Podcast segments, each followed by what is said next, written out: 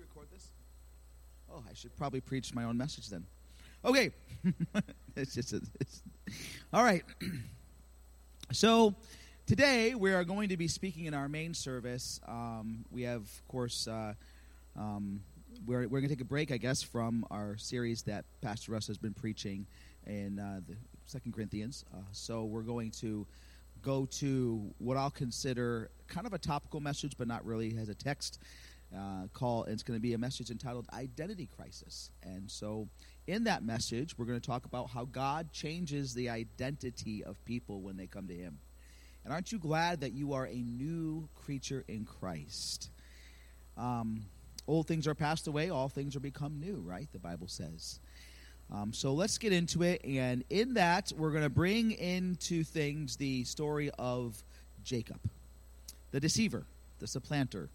And God changes his name and changes his purpose. And you can say it's one of the radical change stories of the Bible. And it's found in Genesis uh, 32. We'll get there in a little bit.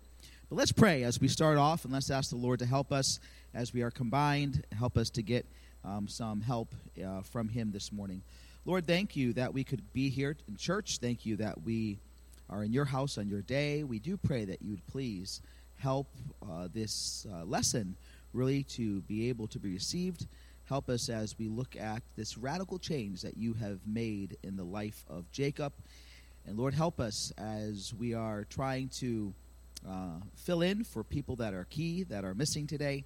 We do pray that you'd help them to have a restful vacation and help them to be able to come back recharged so that uh, we can continue serving you with all of our heart and all of our strength. Now, Lord, we pray that you would bless this time today. Thank you for the opportunity to combine things. We do pray for any who are not well today and not able to come to church because of physical ailment or because of emotional distress. Encourage them, Lord. Help them to see that you're with them. In Jesus' name, amen.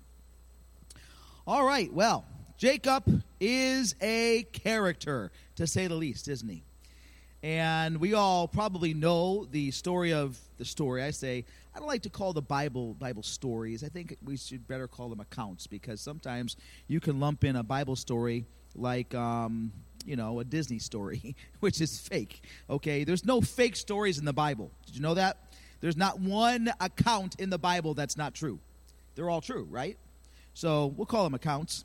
And what we have here is a very familiar familiar person because Jacob is going to be in the lineage of guys like Joseph. Okay? Abraham, Isaac, and Jacob, right? Those are the big three, the big patriarchs. Abraham, amazingly used by God to be called out of the comfort of Ur to go into a place he didn't even know. The ultimate example of faith, right? Starting out before you figure out how it's going to turn out. Where am I going, God?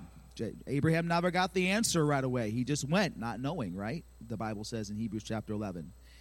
Obviously, Abraham, Isaac. Isaac was a pretty decent man in many ways.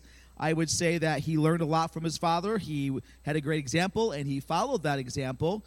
But when he married Rebecca and they had two sons, things didn't go like they should have in a normal home. For example, there started to be favoritism. Now, nothing really destroys a home like favoritism. When one child is favored over another. And to make things really bad in this home, you had uh, Rebecca, who was really favoring Jacob, and you had Isaac, who was really favoring Esau, right? So there was dual favoritism. And that is a very dangerous thing that can happen in any home. So, what we have here is we have Abraham, Isaac, and Jacob. And when we come to Genesis chapter 25, we see the development of a deceiver. The development of a deceiver. What do I mean by that? Well, take your Bibles to Genesis chapter 25. Genesis chapter 25. Now, when we have our main service, we'll, we'll, we'll highlight Jacob and his name change and his identity change. Genesis chapter 25. We're going to be reading verse number 24. Genesis chapter 25, verse number 24. The Bible says this And when her days to be delivered were fulfilled, behold, there were twins in her womb. And the first came out red all over like an hairy garment, and they called his name Esau. Continue reading. And after that came his brother out and took and, and his hand t- took hold on Esau's heel, and his name was called Jacob. And Isaac was three score years old when she bare them. So, how old was uh, Isaac when these boys were born? Three score. 60 years old. Any people approaching that, don't raise your hand. Can you imagine having children at that age? I mean, grandchildren are tough at that age. Forget actual children, right? We're combined today, Scott. Yeah. I have. Oh, this is my computer. Tell her I need it. this is where my notes are. Okay. Um, I I don't know. If she didn't bring it, then she doesn't have it. You can tell her she was supposed to bring hers, I guess. I don't know. But I need this one. Okay. I, I really need this one. This has my notes on it. So, 60 years old, grandkids, okay. Mom and dad, oh, wow. Right? So, here we have from the very beginning of Jacob's birth, we have him wanting a blessing no matter it would take. Even from the very, you could say, moment of his ex- uh, of him being into this world he's grabbing the foot of esau trying to kind of pull him back so to speak to say no i want to be the one that comes out first and that's something? And from this we see a pattern that jacob is going to be a person that wants the blessing of god but wants to do it his own way. His way is the well the way that seemeth right unto a man is never the best way. It the bible says is the way of death. Deception is really what he is known for. When we think of Jacob and we wonder where Jacob learned the destructive parenting method of favoritism that he um, is going to portray here, and look at what the Bible says in verse 28 of uh, Genesis chapter 25. And Isaac loved Esau because he did eat of his venison, but Rebekah loved Jacob. There it is, plain and black and white, so to speak you see the favoritism, God highlights it and says, here is a problem within the home of Jacob. Same home of Isaac, so to speak. And he is going to be really um, taking advantage of this. And by the way, nothing probably more dangerous in the home of a deceiver than a situation that you could easily manipulate, right?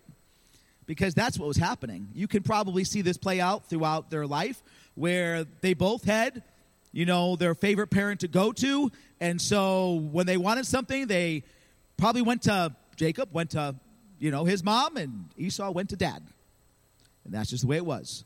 So I see some, some children smirking. They're thinking, yes, I do that too. Hmm. Well, not healthy, right? And so as a young age, at a young age, Jacob is going to learn that he possesses a talent to scheme for what he wants. That's a very that's a very destructive talent. When you can go to scheming as your your mode of operation, we know scheming, we know that deception is lying. We see here in this deception of Jacob, and we see in his life story in Genesis chapter 25, going to verse number 29. Genesis chapter 25, verse 29. Let's read these verses. And Jacob, saw, Jacob sawed pottage, and that means he cooked some pottage or some soup. And Esau came from the field, and he was faint. And Esau said to Jacob, Feed me, I pray thee, that with that same red pottage, for I am faint. Therefore his name was called Edom. Continuing. And Jacob said, scheme, right? Deception, right? Here we go. How can I manipulate this situation? Here's how. Instead of just saying, sure, I've got plenty. Here, take some, right? We can share. That's what a good brother would do, right? I don't know if Jacob's a good brother here. He's a manipulator, he's a schemer. And what does he do? Moment of opportunity.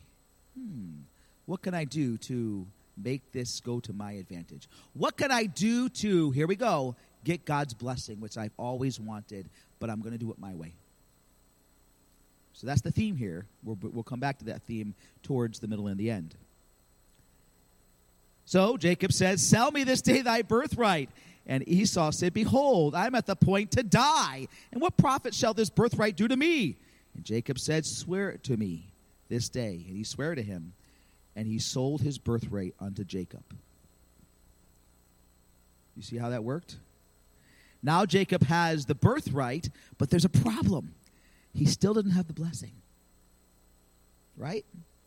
He's got the birthright, and really what Esau was saying here is, I'm going to, to you can say, I'm going to allow you to be the first in line now on paper, even though you're not, but I'm going to give you the birthright. You'll get the possessions and the first take of the possessions and all the things they did in that culture. But he still did not have the blessing. So he has to think up, figure out how to do that. And so we see in Genesis 27, go a few chapters later, we're going to see a, a, deceiver deceiving. And it was a common practice in the Old Testament for a father to give the eldest son a verbal blessing before death. So in the case of twins, the father would have to choose which son to bless. So there was the problem of being a twin back then. You're kind of born on the same day, had to share a birthday, but then when it came to that blessing, basically the father got to choose. So Isaac didn't have to choose Esau because they were twins. But do you think Isaac was planning on choosing Esau? Of course he was. Esau was Isaac's favorite. That was the plan.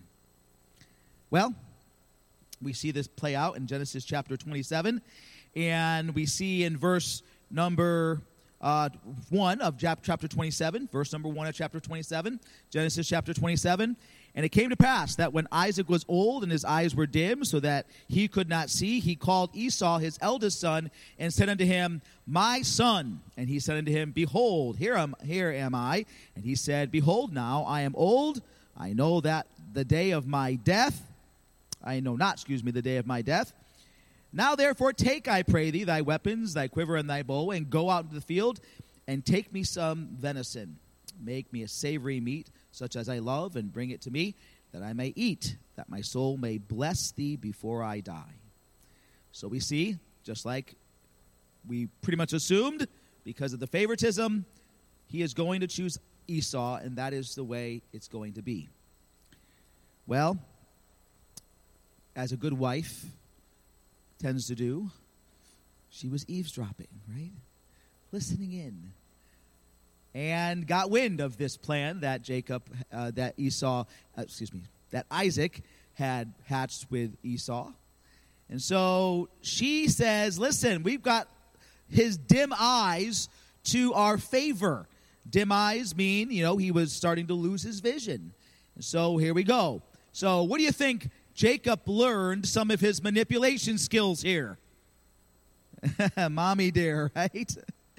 Yeah, you know, um, this type of manipulation, parents, is not um, natural. It usually is honed and learned and, and, and something that we can pass on to kids if we don't deal in the truth like we're supposed to. You say one of the, as parents, one of the problems of having a problem with lying is you're going to show that pattern to your child. And you know how it is with some of the things that we have as negative um, traits as parents, they get augmented, don't they? They get augmented in our children sometimes. Only by the grace of God can they be taught the right way and taught not to follow in some of the poor choices that we make and not do so. And here we have a great example of that. Rebecca is also a I would say not as much of a deceiver as Jacob is, but obviously honing Jacob's skills in this arena. And so we find this plan that Rebecca goes to uh, Jacob, and in Genesis chapter 27, we'll pick up in verse 18. And he came unto his father and said, My father. And he said, Here am I. Who art thou, my son? And Jacob said unto his father, Here he is. He doesn't know who he is. So one of the things about being a deceiver is you start to lose sight of the truth, no matter if it's you know foundational truth. And we can talk about this in our culture today. One of the problems we have uh, in our culture today is, as a culture, we have lied to ourselves. We have not used the Bible, the source of truth, to guide our hearts and our minds. And so, because we have no foundation of truth, the very basic things of identity, we're messing up big time. Here's Jacob. He, I mean, obviously, he's manipulating. Obviously, he's deceiving. But think about it. He has a great opportunity to just go with what's right and say, My name's Jacob. Will you still bless me, Dad? But that's not what he does, does he? I'm Esau, thy firstborn. I have done according as thou, uh, thou biddest me. Arise, I pray thee, sit and eat of my venison, that thy soul may bless me. And Isaac said unto his son, How is it that thou hast found it so quickly, my son? And he said, Here we go, has to cover up with another lie because the Lord thy God, and this is pretty bad when he brings God into it, right? The Lord thy God brought it to me. And Isaac said unto Jacob, Come near, I pray thee, that I may feel thy, thee, my son, whether thou be my very son Esau or not. So I guess you can say Isaac is a little suspicious. And Jacob went near, uh, near unto Isaac, his father, and he felt him and said, Thy voice is Jacob's voice, but the hands are the hands of Esau. And he discerned him not, because his hands were hairy, and his brother and his brother Esau's hand, as his brother Esau's hands, and so he blessed him. And so Jacob finally emerges victorious and gets the blessing. Right? Not really. The scheme was successful. He got the blessing his own way. However, um, the process of getting the blessing made him a pretty powerful enemy, wouldn't you say? Esau comes back in verse 41, and Esau hated Jacob because of the blessing wherewith his father blessed him. And Esau said his, uh, in his heart, The days of mourning for my father are at hand, then I will slay my brother Jacob. So Esau pretty much said, I'm going to kill him. Now, there's one skill that Esau had that Jacob didn't. He was a good hunter. That's a pretty bad thing when a good hunter wants to actually slay you and it's just waiting for the you know 40 days to be accomplished where he can finally get off his mourning and go after his prey. And his brother becomes his prey. So we have a problem.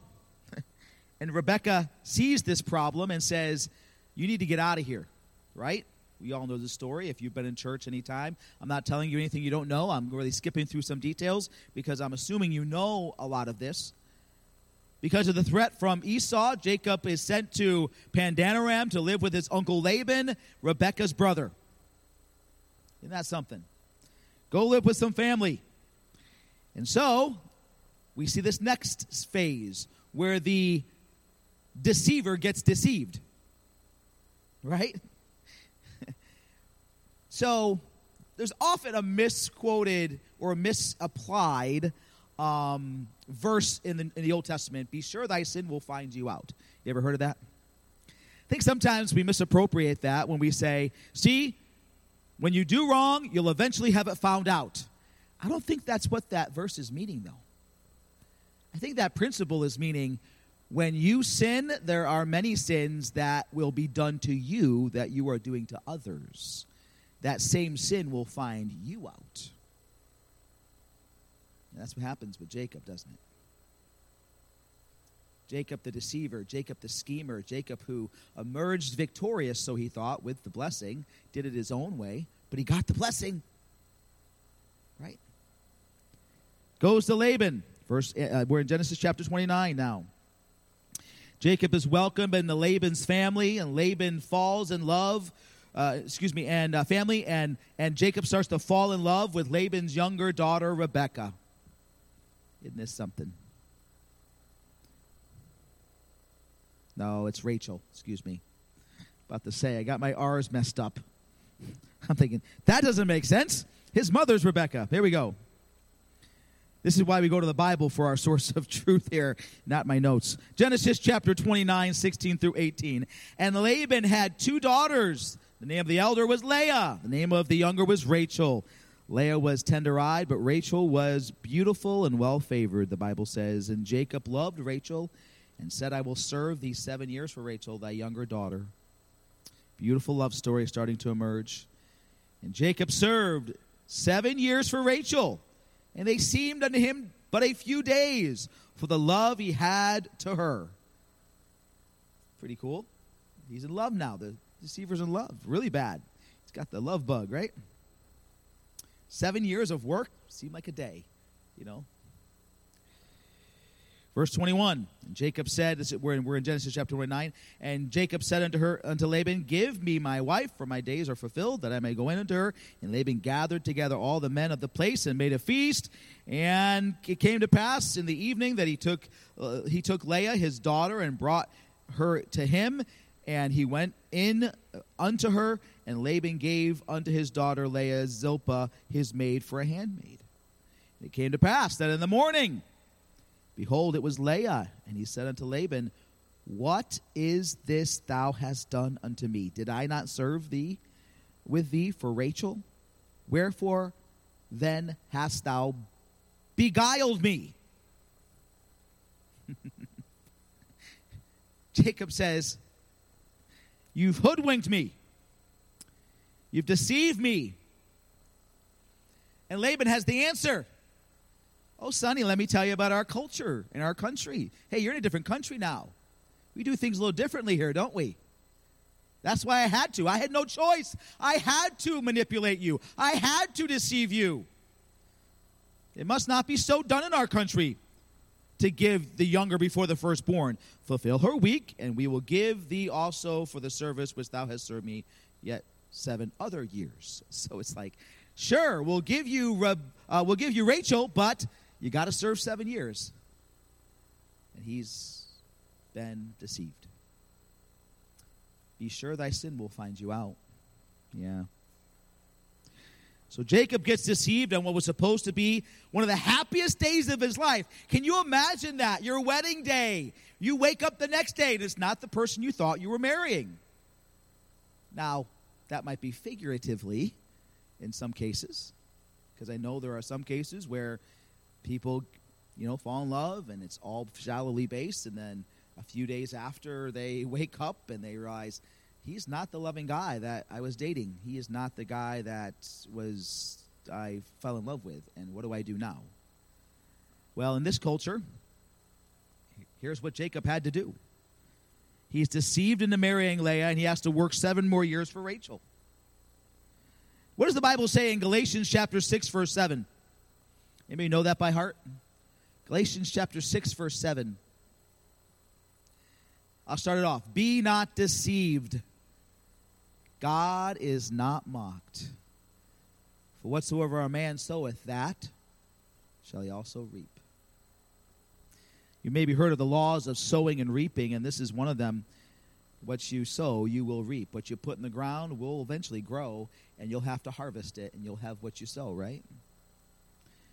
Well, in total, we see that Jacob has to work for Laban for 20 years 14 for the daughters, and then an additional six for the cattle that Jacob purchased from Laban. So he's working now for 20 years, and this has been quite a, a journey. So what we see here is in this in this process of being there for 20 years, Jacob, the schemer, is going to scheme again, right? And if you remember this pretty cool uh, uh, agricultural demonstration, what we have is Jacob kind of realizing that when some of the livestock eat a certain plant, they have a little bit more strength and they develop a little bit of a, I guess you could say, a pattern on their fur. And so he's doing this on purpose. And so in the process, he's taking Laban's cattle uh, or his, I think it's his goats, his sheep, and he's having them eat this stuff, and he's producing a stronger variety of this herd.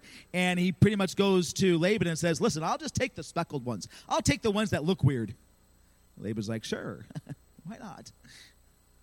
And so he kind of schemes Jacob into using his herd to get a better, leaner, and, and I guess you could say more healthy uh, uh, animal. So here we have him needing to leave. And there's a lot of things that go into this. We don't have time to really hash it all out and give you because what we're going to get to right now is the, the meat of what we're trying to get to this morning. So we have this very controversial parting with Laban. Uh, Jacob is determined to go home at the end of his journey. He's going to do what any real man is going to do. He sends the women and children ahead. Remember, we have Esau, the hunter, who's still looking for Jacob. And so he sends the women and children ahead and says, You go ahead. Maybe he'll show mercy to you and kindness to you, and I'll just linger behind and see what happens. So that's what happens. He's alone. His servants, his family, they have gone their way, and now we're in Genesis chapter 32, where we see God do a tremendous change. Genesis chapter 32, verse number 24.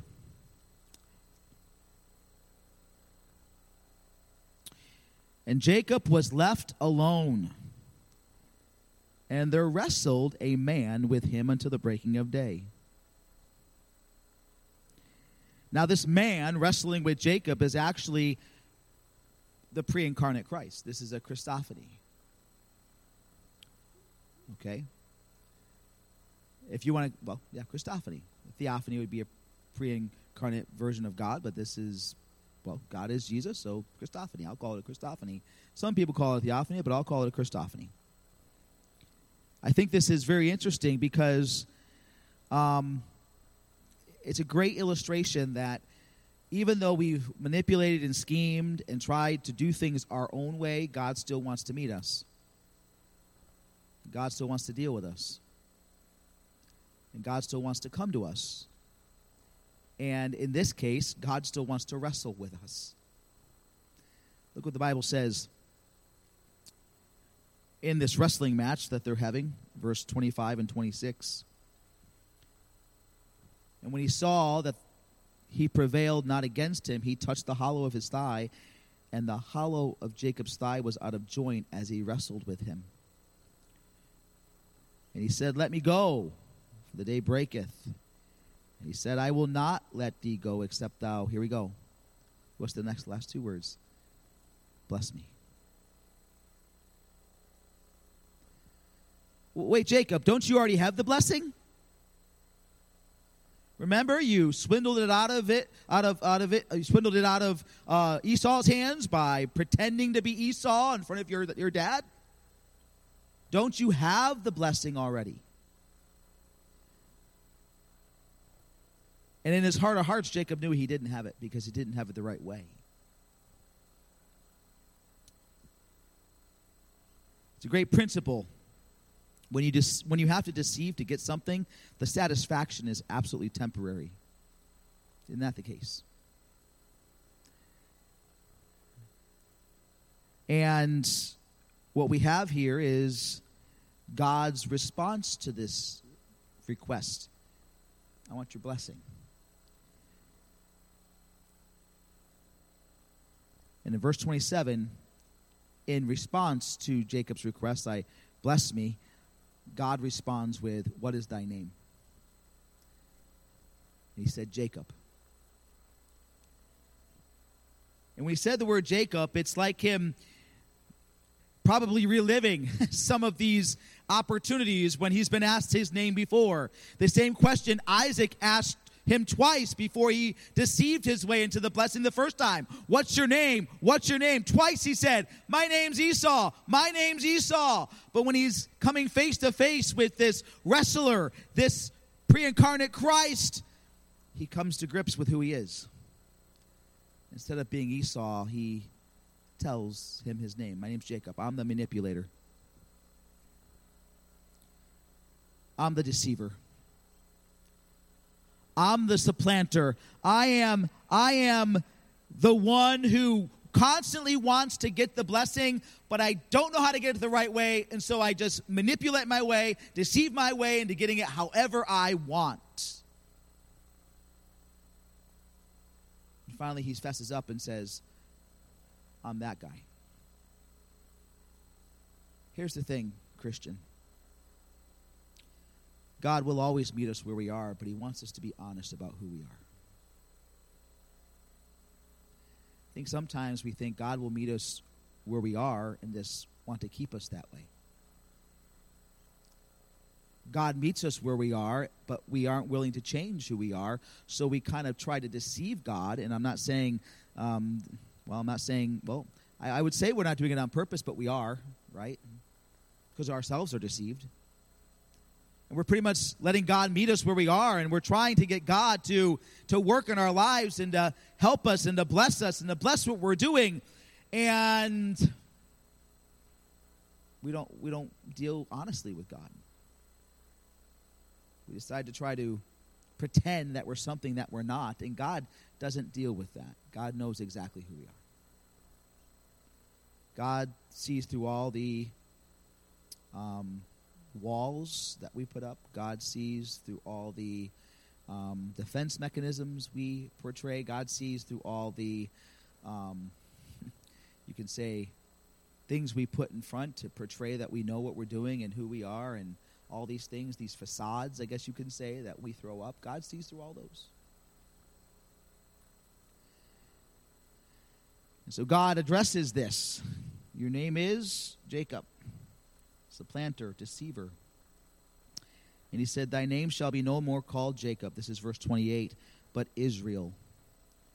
For as a prince hast thou power with God and with men, and hast prevailed It's pretty powerful, isn't it?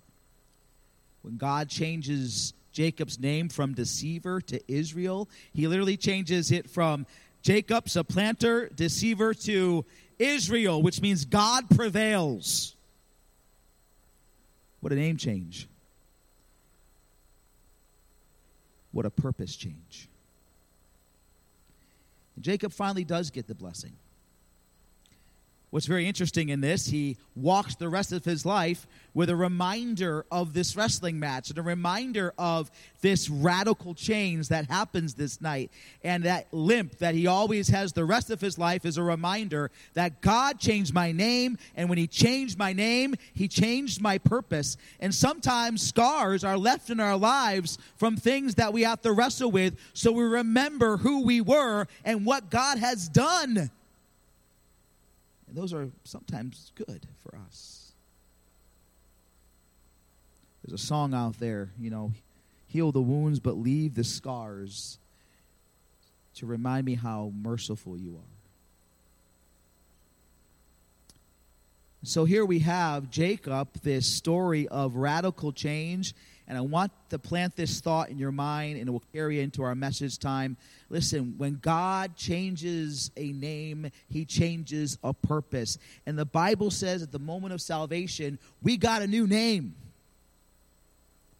Therefore, we have a new purpose.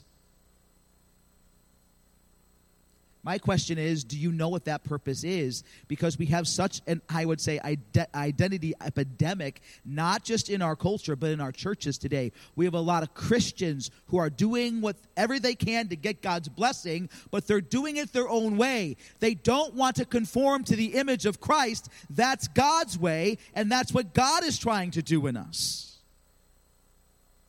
But we'd rather be a better picture of us and from the pulpit, we can hear people saying, Be the best you you can be, and God will bless you. No, no, no. God never tells us to be the best you, uh, best of us we can be. God says, Here's my plan. I want to conform you into the image of Christ.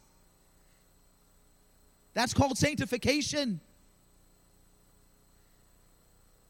We don't want to do that because some of the things that Christ portrays is something that's so against what our flesh and what our our desires are. And it takes some surrender, doesn't it? it takes surrender, it takes some service. And so that's what I want you to latch on to today in our life group hour as we're combined. We went through a pretty much a fast version of the story of Jacob to get you to this point to say, listen, it doesn't matter who you are, and that's the truth. God wants to meet you. But when he does, you got to be honest with him. Can't try to play the games you play with everybody else. Can't put up the facades that you would like to portray to everybody else. You got to come to him honest. And if that's broken, come to Him broken. And if that's confessing, come to Him confessing. And if there is a need for a sin to be repented of, repent of it. Get honest with God, get real with God, because God wants to bless you, and God wants to give you the purpose He has for you, and God wants to start conforming you into His image. And he wants to do it powerfully. I mean, you think of Jacob going from deceiver to being, uh, going to power that he, he, he gets to be the, the, the fact that Israel prevails. I mean, think of that power that's in there. And that's exactly what God wants to do. And Jacob finally gets what he always wanted a blessing, but he finally gets it God's way, and it's authentic. And I think what we need in our church today is an authentic encounter with God. You know, Jacob had one, it was a wrestling match. I want you to think about that. What's a wrestling match? It's arduous, isn't it? It's a process, isn't it? It's a struggle, isn't it? kind of sounds like sounds like sanctification, doesn't it? Sure does, doesn't it? Yeah. Maybe we, maybe sanctification was always pictured in the Bible as a wrestling match, and if you look in the New Testament, you see Paul talking about sanctification and things like that, which I would do, I do not. That's which I don't want to do, I do. And woe is me, for I am a wretched man, and ah, I just feel like I'm wrestling within myself. Yeah, it's, it's a wrestling match. That's sanctification. But that's what God is doing to conform us into his son, which is what our identity will eventually be, by the way. When we're glorified, we will be like him, for we shall see him as we he is. Well, that's what I have for you today. It's 10:40, and I guess we'll get out early today because usually we go till 10:45, don't we? So I guess you'll have five minutes to fellowship. Just be in mind that I guess the children upstairs they probably are going a little bit longer. Of course, they had no computer, so who knows what they're doing? All right. Oh, she found it in the car. Okay, good. Okay, good. So we appreciate it. If uh, let me ask, we have five minutes. Any questions, any comments, any things that you want to share this morning from what we just talked about? We can use this time. Anybody have anything they want to comment with? Yes. Yeah. Thank you. Good to have you.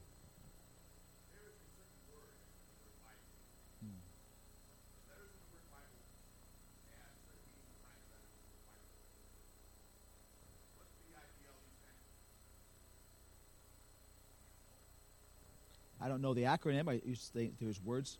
Sure, please. I like it. it's good.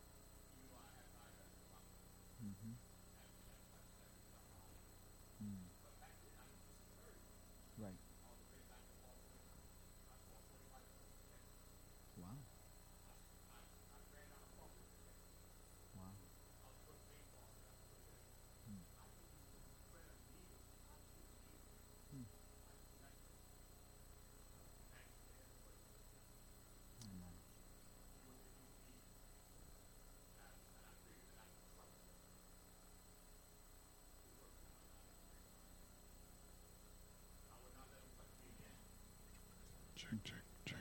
It's this one here. Hmm. It's right. It's right here. check one, two.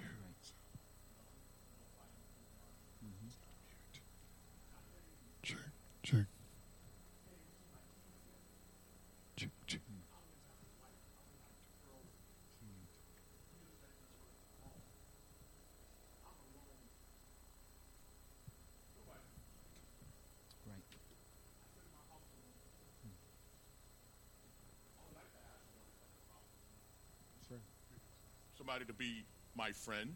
Thank you. Even though I have a DJ voice too. Yeah. I'm going to school for radio calming voice, broadcasting. you do. Okay. But even though I like to, you know, have somebody to be with me in the in the uh, in the flesh, but it's hard to find somebody who you can, by me being blind, it's hard to find someone who you, who you can trust. You know, in the back of all dollar bills, it says, "In God we trust." I have to find me somebody that could trust that, that I could trust. If I let somebody in my house, they will steal from me. good. Like I had somebody in my house, they stole my TV when I went into a rehab, uh, drug rehab center. Stole my TV, stole my food. Figure I could trust somebody. The only person I now can trust now is Jesus in my house. Amen. Because he don't steal from me. He don't lie to me. Nope. He trying to he's like a person, he's trying to guide me. Like I said, the word Bible, basic instructions before I leave this earth. Right. I want to become one of his sheep. Because when I was out there drugging and drinking, getting high and everything, I was a lost sheep. Right. Didn't know where to go, you know, and things to do. I seen everything. I seen my kids grow up. I graduated from high school. Now I'm going to college. I go to Middlesex Community College to go to school for radio broadcasting. Oh. Because I'm not going to let this blindness be my crutch Amen. to hold me back. Amen. Well, thank you for your testimony, and thank you for that testimony of how God can still work. And I will say, we're here at Meriden Hills Baptist Church to help people like you not be alone. That's why we have a church here, so you don't you're not alone. So we'd love to get to know you more, and maybe we can help you with some of the things that you're dealing with. Um, but I like your voice, and I mean, goodness, we might have a narrator position for you at our church sometime. Thank you so much, and welcome to our church. And we're glad that you spoke on, on you know. Amen. Well, that's okay. I appreciate that, and that's a good testimony. Well, let's pray, and then we will be dismissed, and you can go and fellowship, and then we'll start our service a little bit after 11. Lord, thank you for the opportunity we had this morning to learn a little bit more how you change us and want to change us, but we have to be honest. We have to be real, and we have to go through that encounter with you in a real way so that you can bless us and give us what we've always des- desired. Not in a worldly way, Lord, but you you want you've given us the ability to conform to the image of Jesus Christ, and thank you for that. We could not do that on our own. So help us, I pray, as we think about this, as we go into our worship service. Would you bring a sweet spirit into this place? And thank you for um, your love, and thank you for your mercy. In Jesus' name, amen. All right. God bless you. We'll see you at 11.05.